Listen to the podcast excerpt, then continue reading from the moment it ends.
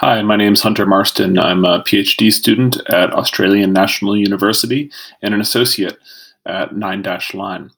This week, the Biden administration released its much anticipated Indo Pacific strategy. Uh, the document, on the whole, I think struck a very positive message, um, despite uh, a few gaps entailed. 12 items in particular struck me, and I wanted to share that here. The first is the document starts with the claim the United States is an Indo Pacific power.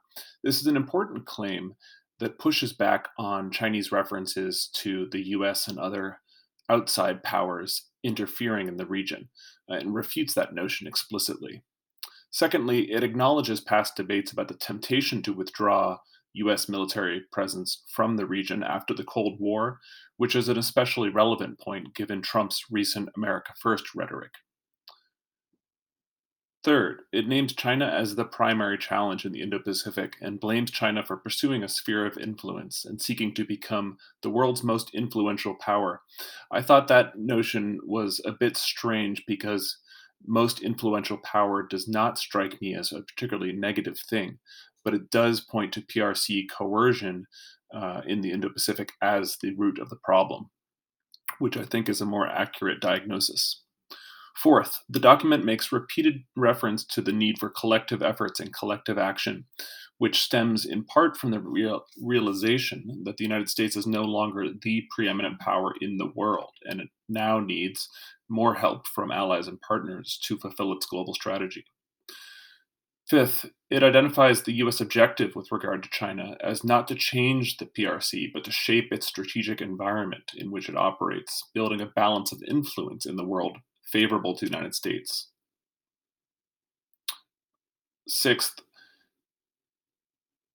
there's a great deal of the new strategy that is not actually new. In fact, much of it's in line with the Trump administration's free and open Indo Pacific, especially the parts about autonomy and resilience and freedom from coercion, despite the fact that the document gives the Trump administration short shrift. Seventh, like many recent policy speeches of Biden administration officials, the document references the Indo Pacific Economic Framework, which we are yet to see. Uh, nothing new on that front here today. The document again tosses out reference to integrated deterrence, although there's still very little detail about what that term means. So, why are we using it? Ninth, glad to see many mentions of the urgency of the climate crisis and the need for climate resilience uh, in developing countries. This is a major opportunity for the United States to work with partners in the region.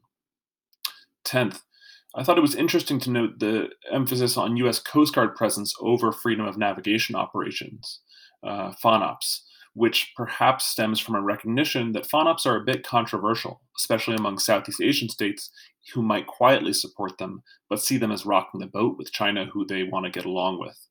Uh, Coast Guard presence, by contrast, is more openly supported. 11th, the document makes clear that the Biden administration is betting big on India, whom it calls here a like minded partner and leader in South Asia and the Indian Ocean. This is uh, a bit surprising to me personally because the Biden administration uh, stands a bit opposed to some of the values uh, that Modi espouses domestically within India. But what this reflects, I think, is a long term bet on India's importance and relevance to the US um, competition with China and its goals for the region. Finally, the 12th point I was pleased to see the document reference the non military components of the Quad or Quadrilateral Security Dialogue including vaccine delivery and global public health, emerging technology, supply chain cooperation, and other areas. It also references the possibility for future cooperation between the Quad and the Association of Southeast Asian Nations, uh, which I thought were all good points. Hopefully, there's still a lot more to come, especially on the economic front.